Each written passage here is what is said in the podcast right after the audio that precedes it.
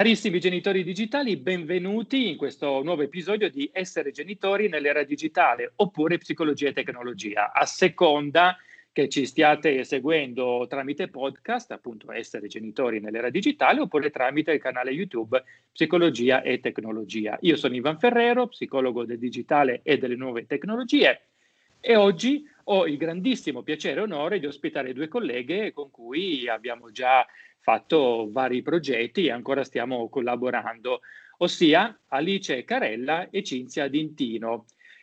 Buongiorno Alice e Buongiorno. Cinzia, bentrovate.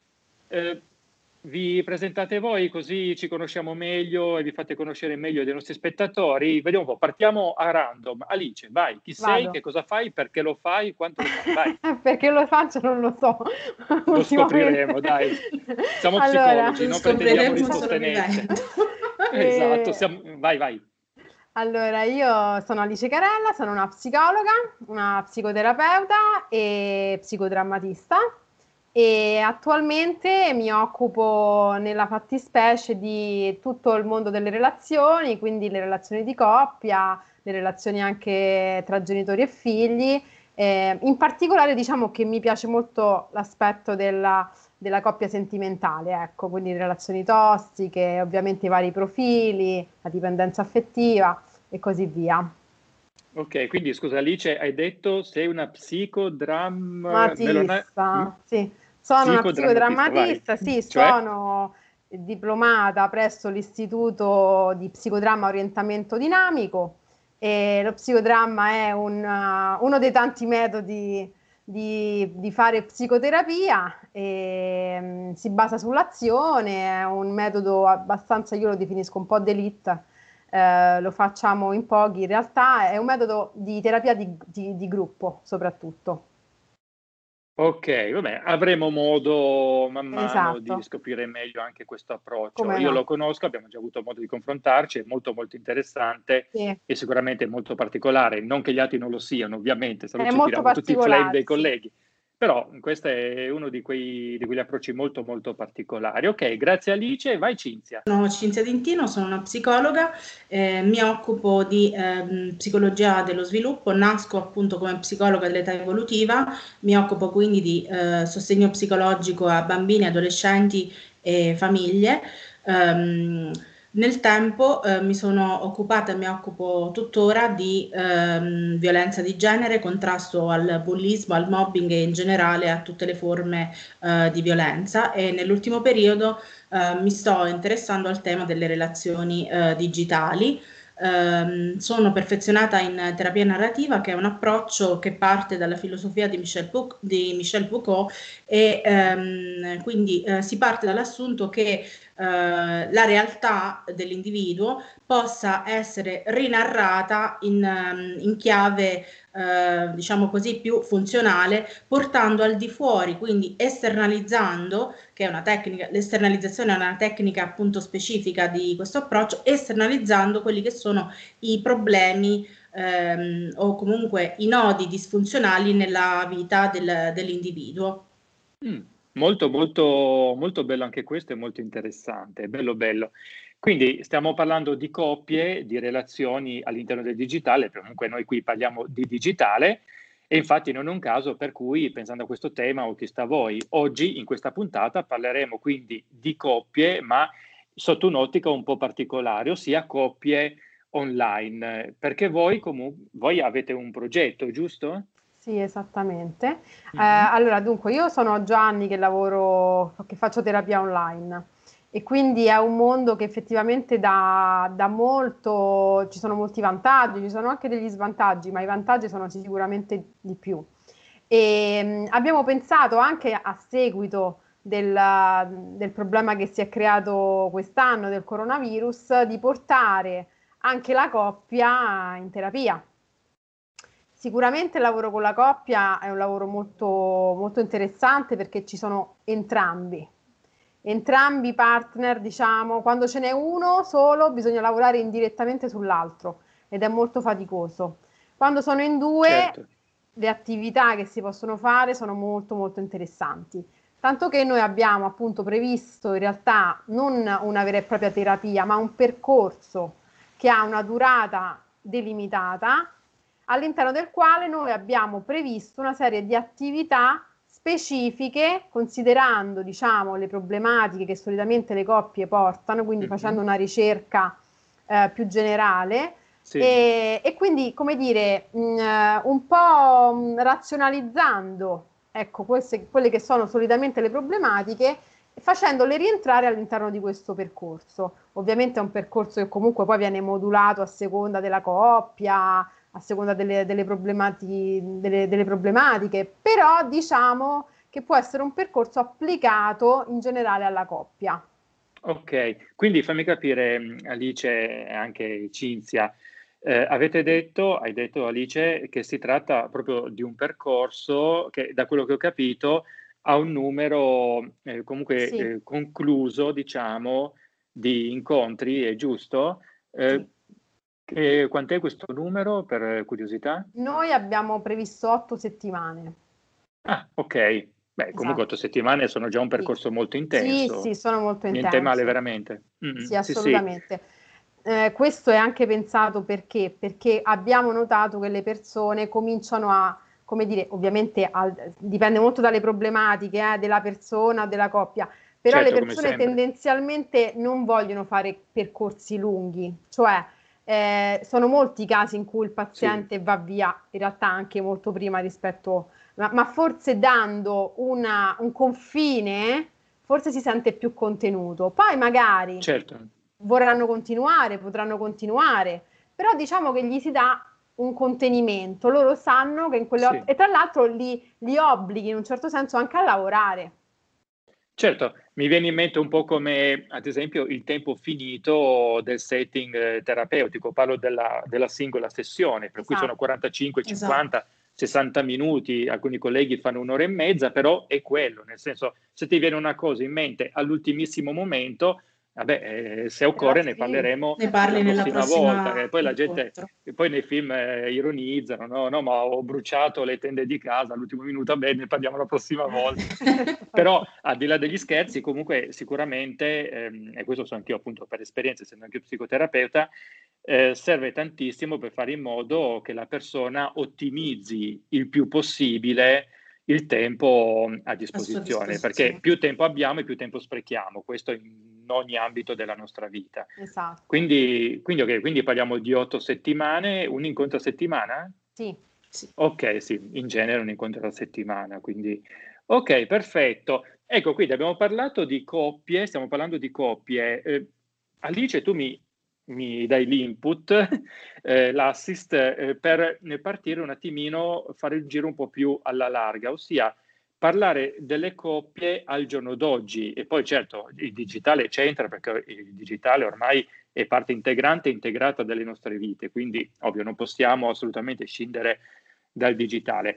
Ora, eh, queste coppie eh, in che stato sono? Adesso così è brutta, però in che stato sono? al giorno d'oggi. Nel senso, eh, io ho visto proprio, vabbè, dalla notte dei tempi no, insomma, ho solo 45 anni, però ehm, ho visto proprio una certa evoluzione, intendendola in termini neutri, del concetto di coppia, del rapporto di coppia e delle relazioni di coppia. Quindi chiedo a voi, quindi appunto esperte della materia, eh, voi avete notato in questi anni un'evoluzione, un cambiamento proprio eh, della coppia, del concetto, della relazione di coppia e così via. In che modo, in quale direzione?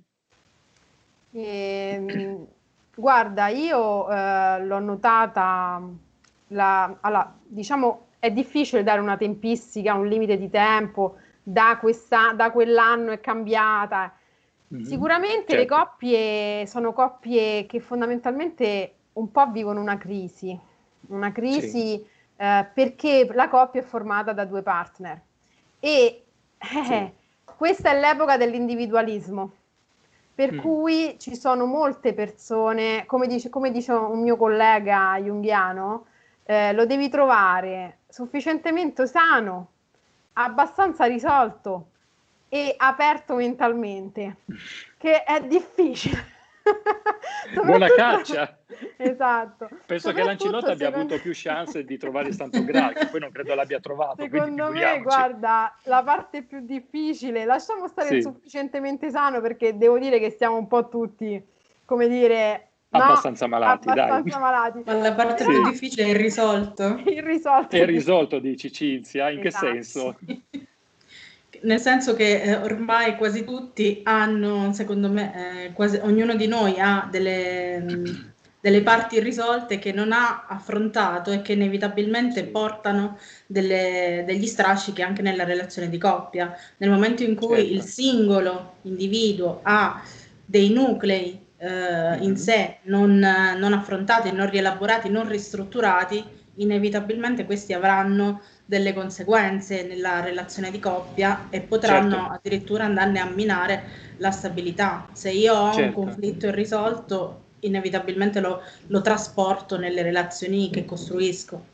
Certo, e che cosa si intende allora? Proviamo a spiegarlo ai nostri ascoltatori, ai nostri spettatori eh, a chi ci sta seguendo, che cosa si intende per sufficientemente risolto? Perché, vabbè, ovvio, io lo so, però spieghiamolo a, a, chi ci sta seguendo, eh, perché eh, una, una, delle difficoltà che trovo spesso e che a volte genera fraintendimenti è la differenza di linguaggio tra noi tecnici certo. del settore e chi ovviamente è tecnico non è, mica siamo tutti psicologi, ovvio, ci mancherebbe. Quindi che cosa si intende in questo caso per sufficientemente risolti? Perché messa così è un po' come la madre sufficientemente, sufficientemente buona di Winnicott sì, esatto. e così via. Sembra una roba del tipo eh, sì, non c'è male, però potrebbe andare meglio. No? Invece è sufficientemente buono, sufficientemente risolto, molto spesso in realtà, per come la intendiamo noi appunto, ha un che di molto positivo o comunque sì. Sì. Che cosa si intende in questo caso? Guarda, Ivan, io penso una cosa, al di là delle etichette, di quello che c'è scritto nei libri, eh, che poi non ci, non, nei libri non lo troverai mai scritto che cosa significa sufficientemente buono, chi è la, la, madre sufficientemente buona, nel senso, eh, sì. sufficientemente rimane sempre un po' vago.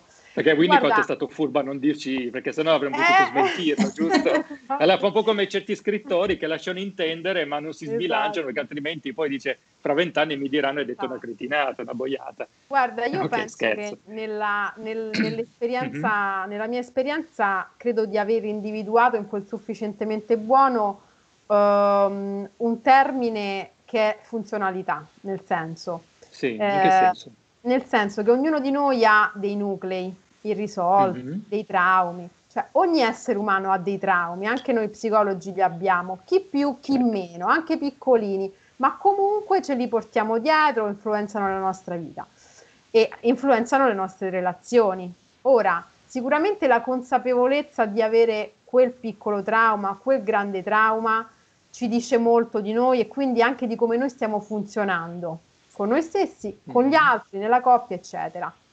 Questo permette alle persone, come dire, consapevoli e anche capaci di controllare in qualche modo l'agire del trauma, ok? Mm-hmm. Di sì. non permettere al trauma di agire nell'interazione con gli altri, ok? Eh, okay. Se ad esempio io so, eh, per esempio, ecco, una cosa che vedo molto spesso negli uomini è che hanno un trauma, se, sembra, dico così, sembra mm-hmm. che si portino un trauma, chiamiamolo così, da relazioni precedenti rispetto a, um, uh, all'ansia, cioè sì. uomini che hanno avuto donne ansiose, quindi okay. pressanti, appiccicose, e che poi nella relazione successiva, appena tu fai una domanda, dove vai stasera, non mi mettere l'ansia. Sì. Ho fatto una domanda no? E questo ovviamente poi ha una reazione da parte del partner, chiaramente, e si creano delle conflittualità che non... non sì. no? Nel momento, quella per, la persona, come dire, che agisce quel trauma, ok? E in quel momento non è necessariamente consapevole. Sì. Meno sì, che sì. qualcuno non glielo fa notare. Certo. Ecco. Quindi ognuno di noi ha qualcosa che porta dentro alla mhm. relazione. Mm-hmm. Ora, okay. il sufficientemente risolto, secondo me, è la persona che riesce comunque a funzionare bene mm-hmm. nella coppia, evitando che i suoi nuclei patologici, traumatici, eh, conflittuali, sì. risolti vadano poi a rovinare il rapporto di coppia. Ok, quindi, quindi questo può anche essere, potremmo dire, una sorta di rassicurazione per chi ci sta seguendo, perché in effetti è un po' come, eh, solitamente, un po' come quando si legge un libro di medicina, eh, di patologia, alla fine si scopre che um, queste malattie le abbiamo tutte, no? perché vai a leggere i sintomi, vai Ecco, quindi eh, stai dicendo, state dicendo appunto che è comunque normalissimo portarsi dietro, eh, tu li hai definiti giustamente micro traumi, no, perché non sono quei traumi che uno dice mi sento certo. morire, però comunque sicuramente influenzano e dirigono in qualche modo come mi comporterò poi con il mio prossimo partner. Certo. Giusto, quindi il senso è quello. Tu Cinzia, in base anche alla tua esperienza professionale, cosa dici? Sì, sono d'accordo con quello che... Sì, sono d'accordo con quello che affermava Alice. Secondo noi, mm, secondo me, scusa, il punto mm-hmm. eh, di eh, differenza sta proprio nel fatto di consapevolizzare sì. il fatto di eh, trascinarsi dietro un trauma o eh, un aspetto di sé irrisolto di qualunque sì. entità esso sia, ma è fondamentale averne la consapevolezza perché proprio la consapevolezza ti permette in qualche modo di eh, gestirlo, di in- mm-hmm. impedire, per così dire, che vada a inficiare le relazioni che costruisci, eh, nella, che la persona costruisce eh, nella okay. sua vita. Ok, ok. Certo. Aver fatto in qualche modo eh, un punto di forza, no? Del, del trauma che si è avuto, aver, aver imparato mm. a gestirlo. Ecco, quindi addirittura, eh, quindi Cinzia, addirittura ci stai dicendo che questo trauma può diventare anche, ovviamente lavorandoci su, ci mancherebbe, potrebbe anche diventare un punto di forza all'interno di una prossima terapia di coppia, perché molto spesso, c'è sempre lì la differenza di linguaggio tra i tecnici e non tecnici del settore, c'è questa idea per cui il trauma è un qualcosa per cui tutto è perduto, perché noi pensiamo al trauma, anche il trauma fisico alla fine è anche difficile, sì, magari si rimargina, ma i segni ci sono, se io mi traumatizzo, tra virgolette, un osso perché me lo fratturo, certo, poi magari si rimargina, ma alla bene meglio, poi cambia il tempo, sento il dolorino e così via. Tradotto, non sono più brillante come prima. Ecco, eh, mi incuriosisce questa cosa, questo concetto del trauma che paradossalmente può diventare poi punto di forza. In che modo? Ecco, in ottica narrativa noi mhm. partiamo, mm-hmm. dalla, partiamo dall'assunto che eh, qualunque evento mh, mm, sia eh, accaduto nella vita del, della persona possa, sì. essere, possa essere riletto e quindi rinarrato in un'ottica eh, più funzionale, per cui si parte okay. proprio dall'assunto che anche un evento traumatico avvenuto all'interno nella vita della, della persona mm-hmm. possa essere in qualche modo ristrutturato eh, in termini più funzionali, possa essere, okay. superato, possa essere superato in modo tale da eh, permettere a questa persona di eh, in qualche modo fare riferimento a ehm, quello che quell'esperienza ti ha lasciato, ma eh, far, far, far sì che appunto eh, ciò che quell'esperienza ti ha lasciato possa mm, sì. essere da te trasformato eh, in ottica appunto più funzionale. Ok, quindi è un po' come dire che eh, lavorandoci su appunto... Esatto, sì, eh, sempre con il lavoro io, esatto, nel momento in cui io prendo, esatto, nel momento in cui io prendo consapevolezza eh, dei, dei, miei traumi, con tutto quello che stanno dietro, insomma, tutto quello che abbiamo detto fino ad ora, tutto questo mi aiuta ad affrontare meglio, è brutto dirlo, ma il mio prossimo rapporto di coppia. Giusto? Sì, certo. Si parte okay. dall'idea che, per esempio, come accennavo prima, si parte dall'assunto dell'esternalizzazione, sì. per sì. cui eh, io individuo eh, prendo consapevolezza che quel che è accaduto nella mia vita mm-hmm. è eh, in qualche modo al di fuori di me, cioè io sono, eh, esisto come persona sì, al di là sì. e al di fuori dei problemi sì. che sono avvenuti uh, che, mm, che viss- di quello che ho vissuto nella mia vita. Per cui il mio funzionamento, il mio modo di relazionarmi e di rapportarmi nelle relazioni o in qualunque altro tipo di contesto, in qualche modo eh, mm-hmm. permane, cioè non è, eh, sì. è sicuramente influenzato, ma può andare avanti, può eh, migliorare. Ecco. Bisogna non far passare l'idea che il trauma in qualche modo, come dicevamo prima, eh, dia per spacciati. Cioè, mh, mm, cioè, ovviamente... diciamo che eh, questo, sì. questo, è proprio alla base della terapia anche individuale, esatto. no? il fatto sì. che è importante dire alla persona che tu non sei il tuo trauma, il tuo trauma è un nucleo, ok, che mm-hmm. agisce al di fuori del tuo controllo, ma non sei tu. Cioè c'è tutta una parte di te che comunque funziona bene e noi dobbiamo lavorare su quella per parte andando a rafforzare ecco. le risorse, diciamo, no? Ho capito. Ecco, tutto questo, un po' come avete detto prima, da inquadrare all'interno di una società moderna che è profondamente individualista e sembra quasi un paradosso perché con tutto il digitale che, che impera impera, non, non, ho mai capito come si pronunci, comunque abbiamo capito, eh, nelle nostre vite, eh, ricordia- ricordandoci anche che in realtà internet è nato per connettere, non per dividere. Quindi, eh, da quello che voi osservate, perché poi oltretutto appunto come abbiamo capito, voi siete molto presenti online anche come ricercatrici eh, di, dei fenomeni e delle dinamiche che avvengono all'interno della coppia.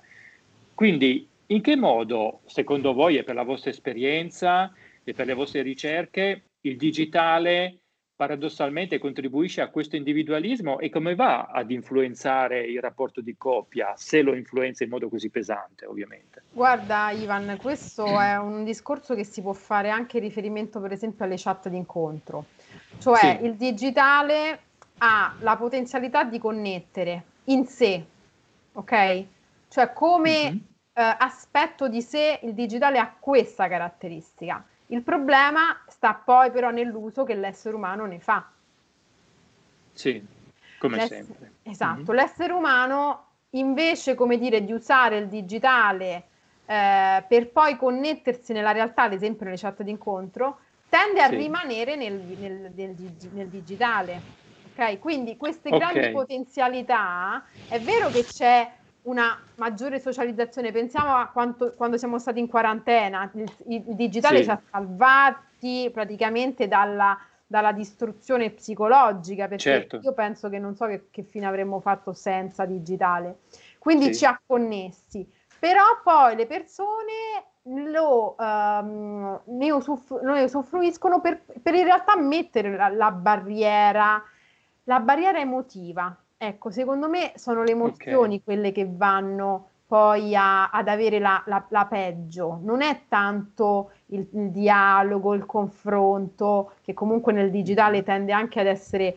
poco limitato, no? sappiamo spesso sì. questi leoni da tastiera, eccetera. Sì. Eh, esatto. Eh, però in realtà sono proprio la parte emotiva che va lavorata e questa è una delle cose che a noi è, ehm, su cui noi abbiamo lavorato di più per far sì che all'interno della, de, del setting terapeutico di coppia mm-hmm. online rimanesse comunque un mondo emozionale vivo attraverso sì. tutta una serie di attività, di esercizi, eh, anche mm-hmm. di consegne a casa che vanno ad esplorare il mondo delle emozioni, perché poi alla fin fine, anche nella terapia individuale, il mondo delle emozioni è quello ad oggi, io parlo di quest'epoca perché io vivo in quest'epoca e così via, sì. non so 60 anni fa com'era, però certo. in, questo, in, questo, momento storico le emozioni sono quelle che hanno eh, la peggiore e lo hanno anche nelle, nelle, relazioni, come dire, quotidiane che noi vediamo ogni giorno. Ci sono sempre più persone che si, si inseriscono in relazioni ma sono anaffettive, eh, sempre più tradimenti, sempre sì gente ecco, che ha dubbi, pause di riflessione, confusione, persone che scappano, fanno ghosting, uh, ghosting questa famosa sì. metodo, come dire, innovativo e originale di eh, defilarsela dalla relazione senza dire niente, anche dopo mesi di relazione. Quindi, come dire, eh, sì. eh, il digitale mh, ha la forza di connettere, ma poi l'uso che ne fa l'essere umano è quello del suo funzionamento attuale, cioè l'essere umano sì. funziona oggi in forma individualista e tenderà ad usufruire di tutto quello che ha intorno in questa forma. Ok, quindi nella vostra esperienza sempre, appunto nella vostra analisi, questo fatto di eh, persone che si incontrano ad esempio via chat oppure attraverso le ormai famosissime app eh, e piattaforme di dating online, eh, questo fatto di eh, non arrivare poi all'incontro, potremmo dire vero e proprio, boh, in realtà si incontrano già online, quindi l'incontro c'è già, però diciamo l'incontro fisico, ecco, mettiamola così, eh, questo fatto di non arrivare a questo incontro fisico, ehm, per la vostra esperienza, può essere più assimilabile a una difficoltà oppure paura o timore di, ehm, dell'incontro con l'altro, quindi con tutto quello che comporta anche proprio l'incontro fisico, anziché invece eh, ehm, un discorso di il digitale come nuovo ambiente, per cui io una relazione al giorno d'oggi la posso anche portare avanti tranquillamente online. Guarda, mi viene un, un esempio eh, di quello che accadeva ai tempi di Second Life, che in realtà esiste ancora, però ai tempi in cui andava fortissimo, ecco, mettiamola così, in cui eh, si verificava molto tranquillamente il fenomeno di persone che avevano due relazioni sentimentali, una anche semplicemente a casa propria e un'altra invece il Second Life, quindi avevano il fidanzato o la fidanzata eh, reale, Ufficiale. perché a quei tempi c'era ancora un po' di distinzione, esatto, e poi c'era invece il partner di Second Life. Allora anche no, stasera non esco perché mi incontro con Tizio Tizia su Second Life. Ecco, quello era diventato un vero e proprio ambiente di vita. E voi come la vedete questa cosa? Secondo me è una dinamica che persiste tuttora, se vogliamo, perché sì. anche, oggi, anche oggi ci sono appunto eh, casi in cui eh, si ha una relazione nel mondo reale ma poi per qualsiasi motivo, che ovviamente è sempre specifico e soggettivo eh, all'interno di quella specifica coppia, ehm, ci sono delle dinamiche eh, che appunto portano uno dei due partner a ricercare nel digitale il diversivo, che però poi non diventa sì. quasi mai concreto, non, non diventa quasi, perché nel digitale fondamentalmente si va eh, ad esprimere mh, tutto quello che probabilmente nella relazione concreta non va, non funziona. Si va a ricercare sì. quello che manca nella relazione reale. E Ivan, sì. mi permetto di dire una cosa. Eh, mm-hmm. Il problema, uno dei problemi, è che le persone ancora distinguono due realtà, cioè mm, sì. non considerano il virtuale la realtà. E quindi è come se vivessero okay. due contesti diversi, due mondi paralleli e ciò che vivono nel virtuale molti non lo vogliono trasportare nel reale, vogliono vivere questa doppia. È un po' una sorta di, chiamiamolo, eh, comportamento o mentalità mh, schizoide, ok? Mm. Vivere due realtà che non esistono in realtà, perché esiste okay. una sola realtà. Traduciamo schizoide. Sì, è, nel senso è un po' doppio, no? È, è un okay. po' scisso, cioè è come sì. se una parte di loro si, si, scendesse e venisse proiettata poi nel virtuale, no? È come okay. se loro avessero un doppio, diciamo, sono sempre loro ovviamente, l'identità è quella, non è che sono certo, loro schizoidi, però è come se vivessero una scissione e non riuscissero a integrare due mondi che in realtà sono uno solo, perché il mondo del virtuale è irreale, cioè la persona certo. che noi vediamo dietro uno schermo è una persona mm. che domani incontriamo al supermercato. Sì, molto, probab- molto facilmente. Sì, sì, sì, sì, ecco, quindi, ecco, mh, appunto, parliamo di scissione, ecco, eh, carissimi amici che ci state seguendo, tranquilli, eh, non parliamo di scissione nel senso di sdoppiamenti di personalità, quelle robe da film, Dr. Jekyll e Mr. Hyde, ok? Perché schizzoide ricorda un po' lo schizzato, quindi quello fuori di testa, oppure se iniziamo a parlare di scissione, noi ci capiamo, però la gente pensa io non sono matto, certo, non certo. è che certo. di notte vado in giro ad ammazzare gente. Guarda, te lo, ti posso okay. fare un esempio, un esempio proprio. Mm-hmm, in una chat di incontri, eh, sì. dire ad una persona eh, se ti avessi incontrata fuori dalla mm-hmm. chat mm-hmm. ti avrei considerata come possibile partner, ma Penso. visto che ti ho conosciuta nella chat, questo non è possibile. Incredibile, e anziché dire d'accordo, ma allora incontriamoci. È incredibile. Eh, no. E invece rimane all'interno, è un po' come dicevi anche tu, Cinzia, un attimo fa, per cui eh, si vivono due realtà eh, si che vivono due realtà contrapposte che potrebbero essere complementari ma rimangono comunque distanti esatto. fra loro proprio perché Cisse. si sceglie, si sceglie di non portare nel reale quello che si vive e si conosce nell'ambiente digitale esatto oppure eh, le mie fantasie, se io ho delle fantasie che eh, troverebbero, che sarebbe difficile concretizzare nel reale, oddio, al giorno d'oggi tutto è possibile, però mettiamo che per me, per come sono fatto io, per come vivo io e così via, anche per la mia situazione nell'ambiente che mi circonda, eh, farei fatica a concretizzare, allora ecco che le, tra virgolette, concretizzo nel digitale. E allora questo genera in me questa scissione di cui abbiamo parlato prima, per cui vivo la mia vita abbastanza ordinaria offline e online mi scateno.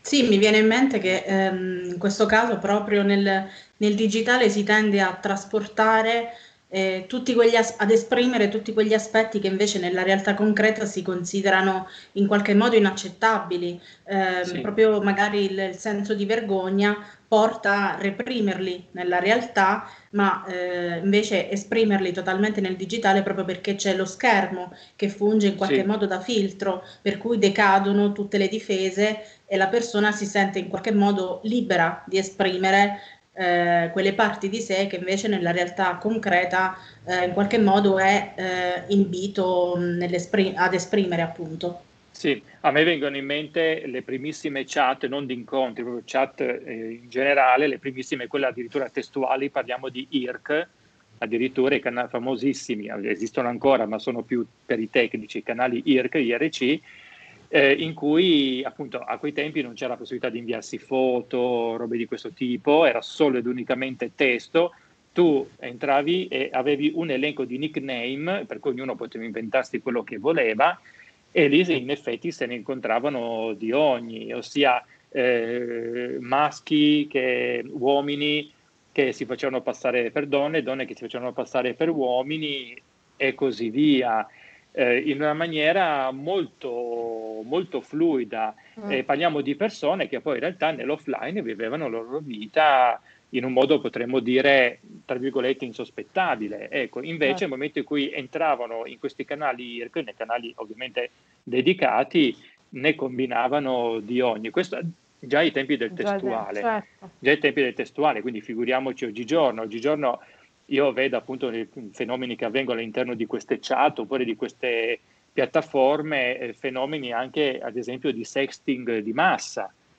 Ad esempio, quindi sexting è appunto la pratica di eh, condividere con persone selezionate, ovviamente, quindi scelte, eh, proprie foto, propri video o anche banalmente eh, messaggi eh, di, conten- di, contenuti particolarmente hot, eh, molto, molto osè e in vari casi ad un certo punto anche contenuti molto pornografici, però appunto eh, avvengono ali, non solo nei confronti di un singolo, ma addirittura a livello di gruppo. È un po' come i, ci potremmo dire il famoso sesso di gruppo che si faceva una volta ma trasposto nell'online quindi a base di condivisione di foto, commenti e così di questo tipo. Sì, poi tra l'altro Ivana su questo fatto io eh, ho avuto come dire da psicoterapeuta eh, quindi non personalmente ovviamente, e, esperienza nel senso che ehm, ho saputo eh, che questi gruppi, chiamiamoli, che nascosti, no? di persone mm-hmm. che si incontrano e hanno dei rapporti sessuali di gruppo eh, o hanno, fanno delle pratiche tipo bondage, così, nella quarantena... Sì eh, hanno dovuto sopperire al, al, fatto di non potersi vedere e quindi si sono organizzati eh, online. Sì. È ovvio che lì okay. dentro ci sono anche delle persone con, come dire, anche delle dipendenze, quindi certo. eh, è, è, in questo caso la quarantena ha, ha, aumentato questo tipo di uso del digitale, no? Si sono trasportati la realtà eh, nel digitale. Sì. E quindi, come dire, noi ci siamo trasportati la terapia di coppia nel digitale. molto giustamente. Tutti hanno portato qualcosa nel ad digitale. Un, ad un certo punto. Molto interessante, di questo ne voglio parlare tra pochissimo, in effetti. Eh, ecco, appunto, andando a parlare anche di cose magari un po' più positive, quindi, ossia, fino ad ora abbiamo parlato di criticità, di... Eh, ovviamente uno dei miei compiti qua è anche quello di dire eh, raga, guardate che però il digitale non è tutto da buttare, insomma può anche aiutare molto. Ecco, quindi abbiamo parlato di come accennato un po' di come il digitale eh, può, sotto certi aspetti, anche un po' separare le coppie. Eh, vogliamo anche dare qualche eh, commentare un po' su come invece il digitale, oppure possiamo noi usare il digitale, se il digitale in sé non ne vuole sapere, allora ci adoperiamo noi esseri umani, come il digitale invece può aiutare a, alla, alla coppia alla relazione di coppia, eventualmente anche, perché no, a rinsaldare un, um, un rapporto di coppia. Datemi una mano, se no qua finiamo in un buco nero. No, Voi che cosa no, ne dite? Assolutamente, io mm-hmm. Che faccio terapia da anni online non ho visto grandi differenze. Eh, cioè i vantaggi sì. della terapia online, che sia di coppia o che sia individuale, ce ne sono tanti di vantaggi. Pensiamo al fatto proprio quello basico di stare a casa d'inverno, fa freddo, magari il tuo psicoterapeuta sta dall'altra parte della città, c'è traffico, l'orario è molto più semplice, cioè c'è un risparmio di certo. tempo, c'è un sì. risparmio anche, questo da parte dello, del terapeuta, anche della struttura, perché non hai bisogno di stare a studio, ad esempio. Sì. C'è, quindi ci si può anche organizzare in diversi orari, perché poi quando stai a casa, se il paziente ha bisogno di essere di, di, vederti alle 9 di sera, lo vedi se non hai una famiglia, insomma, se vuoi. Sì, ecco. certo. Così come lo certo. puoi vedere alle 9 di mattina, ti alzi tranquillamente. Quindi ci sono questi aspetti. Poi ci sono altri aspetti che riguardano più invece le caratteristiche del, del, della persona, dell'individuo. Quindi pensiamo alle sì. persone, non so, che eh, soffrono di, non so, di qualche fobia, eh, oppure che ne so, ecco, magari hai la febbre, non puoi venire eh, certo. o, o, magari hai una patologia per cui non ti puoi muovere, o magari hai figli e non sai chi lasciarli, allora magari li lasci un'oretta alla vicina, oppure ecco c'è tuo marito dall'altra certo. parte. Cioè ci sono effettivamente dei vantaggi in questo. Sì. E, um, in, questo, in questo non ci sono degli svantaggi, anche nella terapia di coppia, la coppia sta lì seduta davanti al, sì. eh, al, tavolo o seduta sul divano con il computer vicino e sì. lavora ad una distanza tale che sarebbe diciamo quella classica tra terapeuta e coppia, per cui la coppia è come se avesse davanti il terapeuta.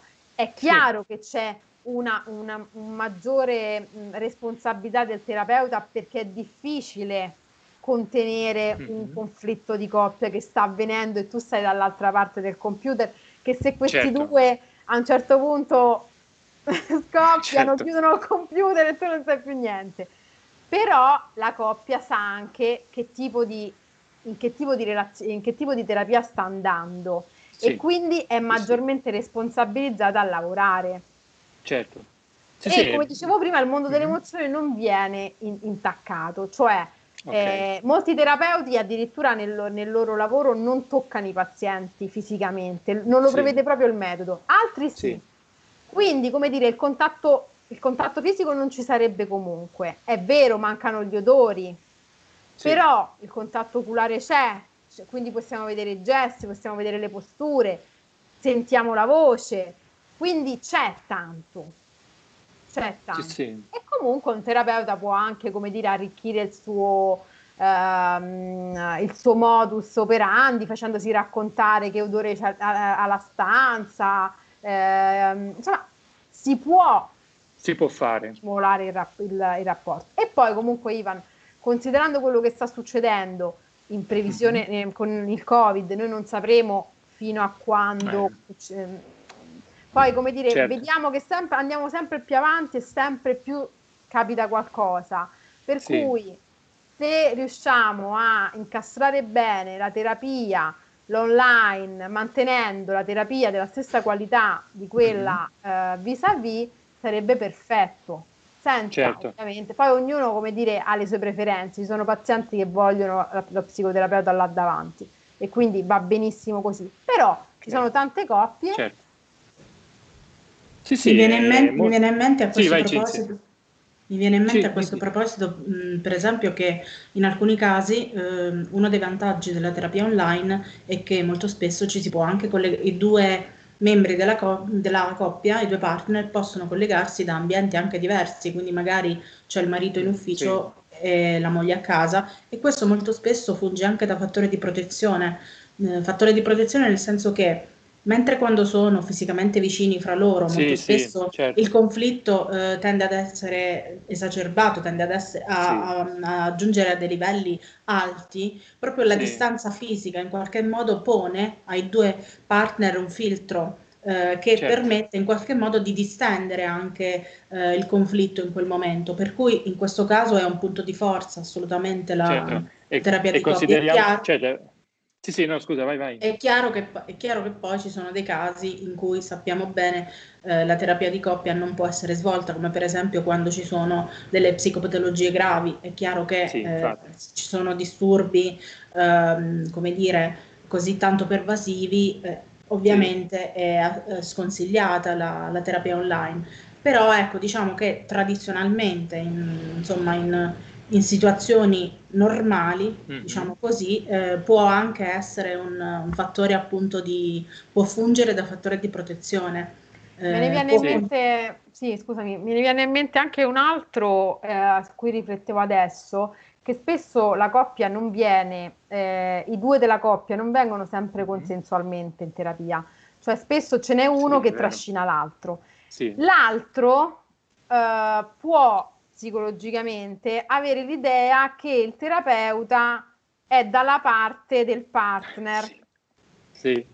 Perché è stato contattato da quello e quindi chiaramente. E quindi sì, questo, questo muro, no? diciamo questo filtro che è lo schermo, può dare una sensazione che è puramente psicologica, ovviamente, del fatto che tutti hanno il loro posto separato, no? Quindi la psicoterapeuta certo. sta lì, ma in realtà non è vicina al, al, mio partner, è neutrale. Poi ovviamente nella terapia anche quel, anche quel, partner scoprirà che in realtà il terapeuta è effettivamente neutrale, che non prende posizione sì, perché infatti. è stato chiamato da sì. uno o l'altro.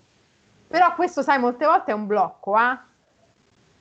Sì, sì. Ok, ecco, e in tutto questo va ad inserirsi anche la particolarità che, che mi ha colpito, per questo appunto poi ci siamo sentiti riguardo al vostro percorso, perché parlando di online, il vostro percorso è un percorso appositamente studiato e strutturato per essere portato avanti online, giusto? Non stiamo parlando di una, una terapia di coppia, tra virgolette, standard, che ad un certo punto, ok, adesso iniziamo a farla tramite Skype, ad esempio, che per carità va benissimo e eh, ci mancherebbe, però nel vostro caso parliamo invece di un percorso che pro- potremmo dire un percorso nativo digitale, ossia esatto. un percorso che è, na- è stato studiato, strutturato, è nato ed è cresciuto appositamente per il digitale. Come avete fatto? Adesso sono curioso. Eh, come abbiamo fatto a pensare al percorso o come abbiamo fatto a pensare a, di trasformarlo? allora, eh, in che modo siete riuscite a strutturare un percorso di questo tipo nell'online, anche per capire un po' come funziona questo percorso online. Allora, guarda, noi abbiamo pensato, allora, mm-hmm. noi vogliamo che sia soprattutto un percorso esperienziale, cioè sì. la, l'aspetto importante è che questa coppia deve essere fortemente motivata. Certo. Perché il percorso è breve, il percorso sì. è esperienziale, soprattutto è pratico, ok? Quindi se io do delle consegne mi aspetto che tu, che sei venuto da me perché hai un problema e stai pagando, segua quello che ti dico io, cioè che se ti dico di fare delle cose, no? di eh, relazionarti in un certo, di provare magari a modificare tua, il tuo modo di relazionarti in un certo modo, tu lo devi, lo devi fare. Sì. Okay? Quindi devono, sì. deve essere una coppia motivata, al di là di come poi andrà a finire la terapia, perché non è detto che la terapia, che dalla terapia usciranno felici e contenti. Può darsi pure che consapevolizzeranno che in realtà la relazione è finita. È una terapia, Ma, quindi. Esatto, al di là eh. di questo la coppia deve essere motivata a cercare una risoluzione qualsiasi essa sia. Ok. okay? Quindi il, il, percorso è pensato soprattutto esperienziale. Allora, nel, nella terapia di coppia devo dire che la cosa veramente bella è che ci sono mm-hmm. tantissime attività che si possono fare. Si possono usare, sì. scusami, attività tecniche si possono utilizzare, sì, sì, il playing, la sedia vuota, mm-hmm. lo specchio, eh, tante tante. Quando ce li hai davanti è molto più facile. Però, certo. come dire, queste tecniche possono essere riadattate al contesto uh, virtuale. Ovviamente sia il terapeuta sia la coppia devono essere eh, coscienti del fatto che c'è una difficoltà poi nella gestione del, del, conflitto, per cui per quanto il terapeuta lasci poi, se, se, scoppia un conflitto va lasciato, cioè non è che si può dire fermi sì. perché siamo in contesto virtuale, va lasciato. Però certo. comunque la coppia deve essere motivata alla risoluzione tanto da dire ok, blocchiamo, ritorniamo rientriamo. E per questo sì. anche il bisogno di dare un eh. limite temporale. C'è bisogno di tanto limite. Poi di quello che sì. succede all'interno va bene che scoppi il conflitto, che si tirano i vasi, va benissimo, però certo. poi la coppia deve essere capace di ristrutturarsi. Quindi è certo. tutto a gradualità. Prima sì. si parlerà, si parleranno, si confronteranno, eh, poi ci sarà la tecnica narrativa, ci saranno anche le tecniche immaginative, eh, ci saranno sì. anche tecniche di disegno, chiamiamolo così. Eh, quindi ecco, questo a noi piace, che la coppia esprima, ecco, si esprima. Diciamo che tutte le tecniche sono state pensate per fare in modo che la coppia sia in qualche modo spronata ad entrare in contatto concreto con la propria sfera emotiva, certo. per lavorare proprio su quelle che sono le emozioni all'interno della coppia che poi, certo, come, diceva, sì, sì. come diceva anche Alice, possono essere anche negative. È importante legittimare anche un'eventuale risoluzione negativa nel, nel rapporto di coppia. Certo. È importante anche che all'interno del rapporto di coppia eh, il, l'eventuale chiusura della relazione non sia vissuta come un fallimento, come una cosa eh, appunto negativa eh, è assolutamente sì. importante legittimare in qualche modo anche questo tipo di conclusione del, del rapporto di coppia. Sì, sì. Ok, ho capito. Ecco, quindi un percorso rivolto alle coppie che, tra virgolette, vogliono fare qualcosa. Ecco, voi in qualche modo filtrate? Immagino di sì, perché... Come dicevamo prima, il criterio è la motivazione. Il certo, criterio prima fondamentale. Quindi, quindi, prima avviene un collegamento tra voi e la coppia che, che, desidera iniziare, così insieme capite se il percorso può fare per loro oppure se possono seguire altre strade, magari sempre con voi, però anche perché no, in un'altra sempre, forma. Esatto, strade, strade di altro tipo. Molto molto interessante. Ecco, per andare un po' in conclusione, eh, al di là di tutto questo, eh, avete uno o due consigli da dare alle coppie che ci stanno seguendo su come potrebbero loro, anche già oggi stesso, usare il cellulare, vabbè, il cellulare no, il digitale più in generale, ecco, eh, per in, in, qualche modo fare anche i primi passi verso questo fare qualcosa. Allora, anche... guarda, sì, vai, vai, vai Cinzia, no, no, vai tu. No, pensavo vai, che Cinzia. anche anche la ricerca stessa di una risoluzione un, mm-hmm. online attraverso il digitale, eh, nel momento in cui nella relazione di coppia c'è un momento di crisi, anche quello sì. è un primo passo che, ehm, come dire, evidenzia la volontà, il desiderio della coppia di risolvere eh, quello che è il momento okay. di difficoltà che stanno attraversando. La, il digitale okay. può fungere da da mezzo, da spunto per ricercare una risoluzione a un momento di difficoltà. Ok, ecco, quindi scusa Alice, adesso sì, poi sì. Eh, chiedo a te, eh, quindi Cinzia eh, stai dicendo il, eh, la coppia che in qualche modo sente il bisogno di fare qualcosa e quindi di mettersi in gioco e eh, anche attraverso il digitale, quindi anche semplicemente andando a cercare su internet una soluzione e così via, già questo comunque aiuta a creare... Quello che io, consiglio, quello che io consiglio sì. non solo alla coppia ma anche al singolo è fondamentalmente di partire sempre dal contatto con il proprio mondo emotivo, cioè come sì. mi sento io in quel momento nella relazione di coppia, mi sento soddisfatto, mi sento felice, eh, c'è certo. qualcosa che non va, c'è qualcosa che io vorrei migliorare, vorrei cambiare in questa relazione. Eh, chiedersi eh, come ci si sente in quel momento può far eh, scattare la cosiddetta molla per sì. attuare in qualche modo un cambiamento all'interno del proprio rapporto di coppia. Quindi è molto importante, mh, come dire, contattare la propria sfera emotiva, entrare in contatto con il proprio mondo emotivo per eh, sviluppare la consapevolezza di come ci si sente in quel momento. Sì. E, e da questo nasce poi la motivazione e il desiderio di cambiamento. Ho capito. Alice stavi dicendo? No, io volevo dire una cosa, visto che Cinzia ha detto mm-hmm. una cosa, un consiglio, io do un consiglio sì. su cosa non fare, perché okay, lo, lo, sto vedendo tantissimo. Non andate mm. sui gruppi fatti di persone che hanno i vostri stessi problemi a chiedere soluzioni. Al massimo sì. in questi gruppi ci si fa per condividere e leggere le esperienze degli altri, perché tanti magari dicono io sai ho risolto con un professionista, eh, ok, certo. si passano le informazioni, ma andare in gruppi e dire questa è la mia storia, cosa devo fare o cosa voi fareste? No.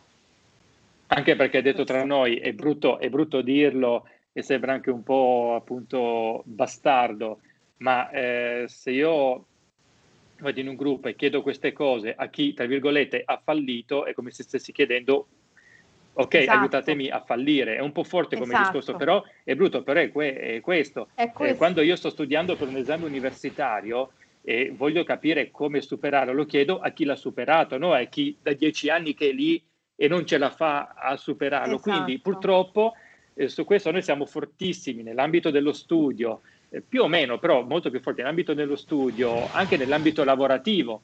Perché se io voglio ho un'impresa, un'azienda, la voglio portare avanti, magari chiedo a chi ha ottenuto, sta ottenendo risultati migliori dei miei, certo. non a chi ne ha, ne ha fatte fallire cinque. Magari sì, ha acquisito esperienza, per carità, però insomma, eh, magari farà fallire anche la sesta, e magari anche la mia. Esatto. E, eppure quando si tratta di noi, andiamo a, perché probabilmente lì c'entra più un discorso di, eh, di tribe, di tribù, per cui siamo tutti sulla stessa barca, mal comune mezzo gaudio, eh, invece no, a mal comune stiamo male in due, quindi non esatto. è mal comune esatto. mezzo gaudio. Poi magari hai la fortuna ecco... che là dentro c'è qualche psicologo che tira qualche consiglio. Ad esempio, sì. ecco, in un gruppo di questi ho incontrato un collega che ha detto una cosa bellissima, secondo me. E devo dire che lui risponde sempre dicendo questo ha bisogno di un percorso terapeutico, no? Però una cosa che ha detto bellissima. Anche ragione. Le coppie sì. devono andare in terapia ogni due o tre anni perché la coppia okay. è dinamica. Sì. Per cui sì. ha bisogno sempre di nuovi equilibri per poter sopravvivere. Ora non parliamo di terapie lunghe, dieci anni da psicanalisi, Appunto, però esatto. di un esatto. riassestamento. Ecco, questo mi è piaciuto. Quindi ogni tanto in questi gruppi ci trovi anche qualche psicologo che gratuitamente ti dice qualcosa, però sì. solitamente sono persone che stanno già in una situazione, come dire, affossata e proiettano poi sì. sulla storia dell'altro la, sì, la loro esatto. storia e quello è pericoloso. Esatto. esatto. Quindi ecco, eh, parlando appunto di coppie che dovrebbero andare in terapia ogni due o tre anni, così, Possiamo anche dire che il vostro percorso si rivolge a, non solo alle coppie in crisi, ma magari anche co- a quelle coppie ecco. che desiderano anche conoscersi meglio, perché comunque il rapporto di coppia, come avete giustamente detto voi, non è mai finito o concluso. Siamo esseri umani in costante divenire, anche semplicemente l'ambiente che ci circonda è, continu- è un continuo mutare e di conseguenza siamo sempre alle prese con un, con un equilibrio, come si dice se, eh, dalle nostre parti, un equilibrio ma dinamico quindi sì. è sempre oscillante, per cui è come se noi stessimo costantemente eh, mantenendo appunto i piedi in equilibrio su un terreno che continuamente smotta, che continuamente eh, si smuove sotto, sotto, i nostri piedi. Poi c'è chi ce la fa di più, c'è chi ce la fa di meno e chi proprio finisce a terra. Questo poi è un altro discorso.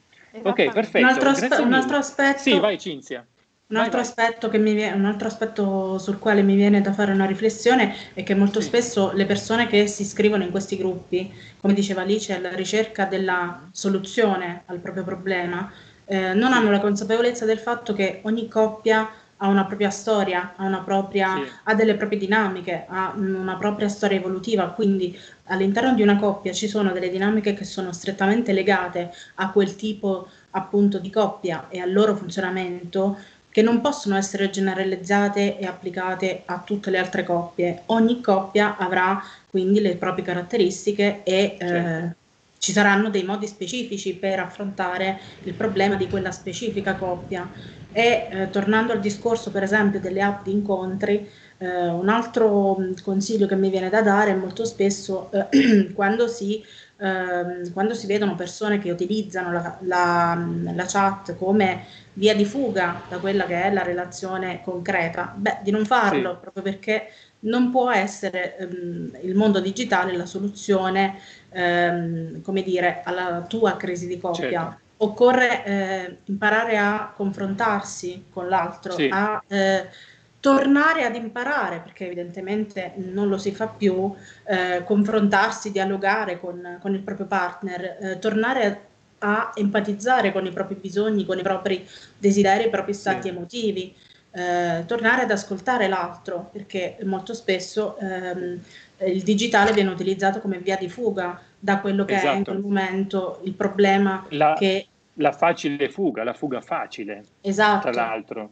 Ecco, che, attenzione, poi, sì, vai Alice. Su questo volevo dire una cosa perché mi, mm, mi riguarda, riguarda i miei, tanti miei pazienti che ogni tanto vorrei sì. prendere i loro partner, strapazzarli un po' e dirgli delle cose. No? Alla faccia della neutralità. Proprio. Della neutralità, sì, no, perché... Portamelo qui, portamela qui che...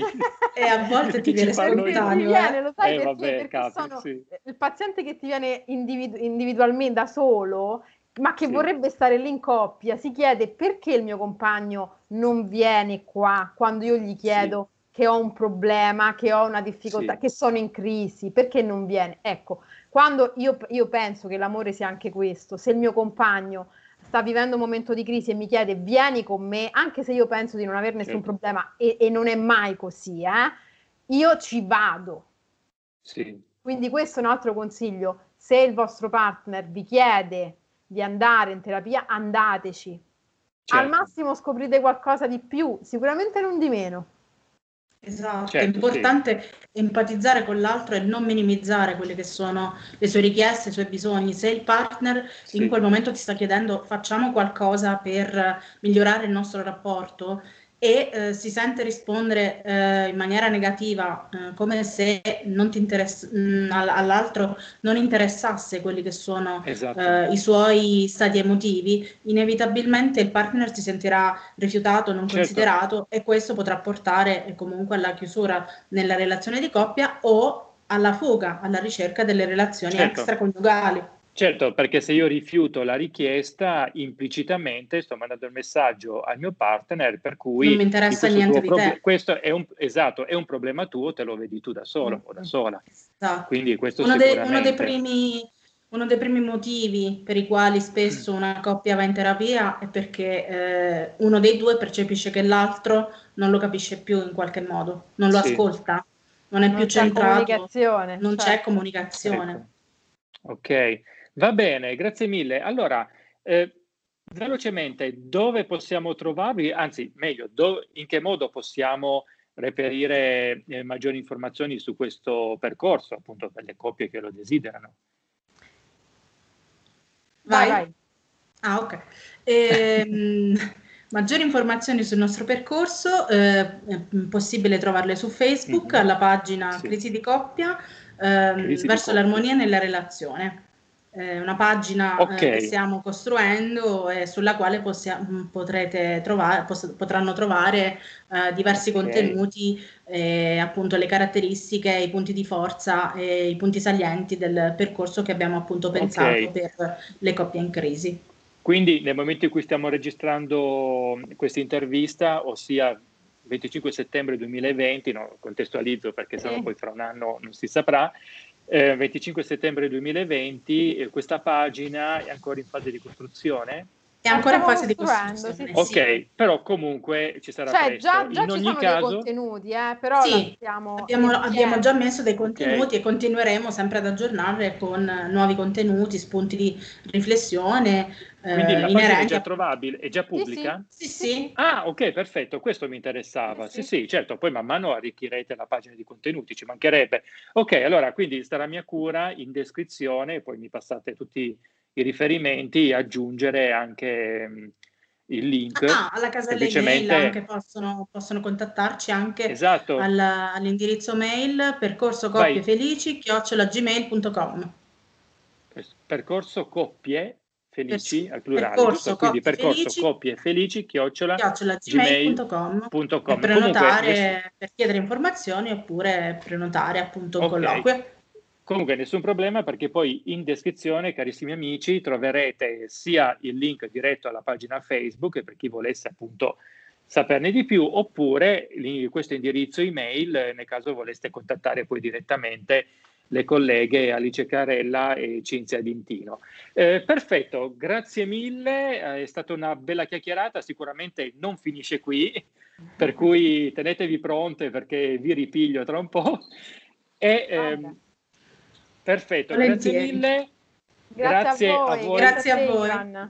Grazie, grazie a voi amici e amiche, carissimi genitori, per averci seguito fin qui. Vi ricordo di iscrivervi al canale YouTube, eh, iscrivervi al podcast, se state seguendo il podcast, mettete like dove potete come non esistesse un domani.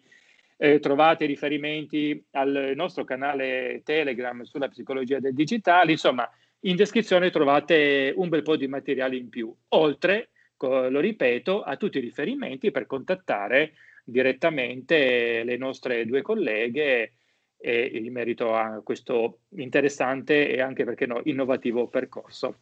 Grazie mille, io sono Ivan Ferrero, psicologo del digitale e noi ci rivediamo o ci risentiamo alla prossima. Un saluto da Ivan Ferrero, ciao.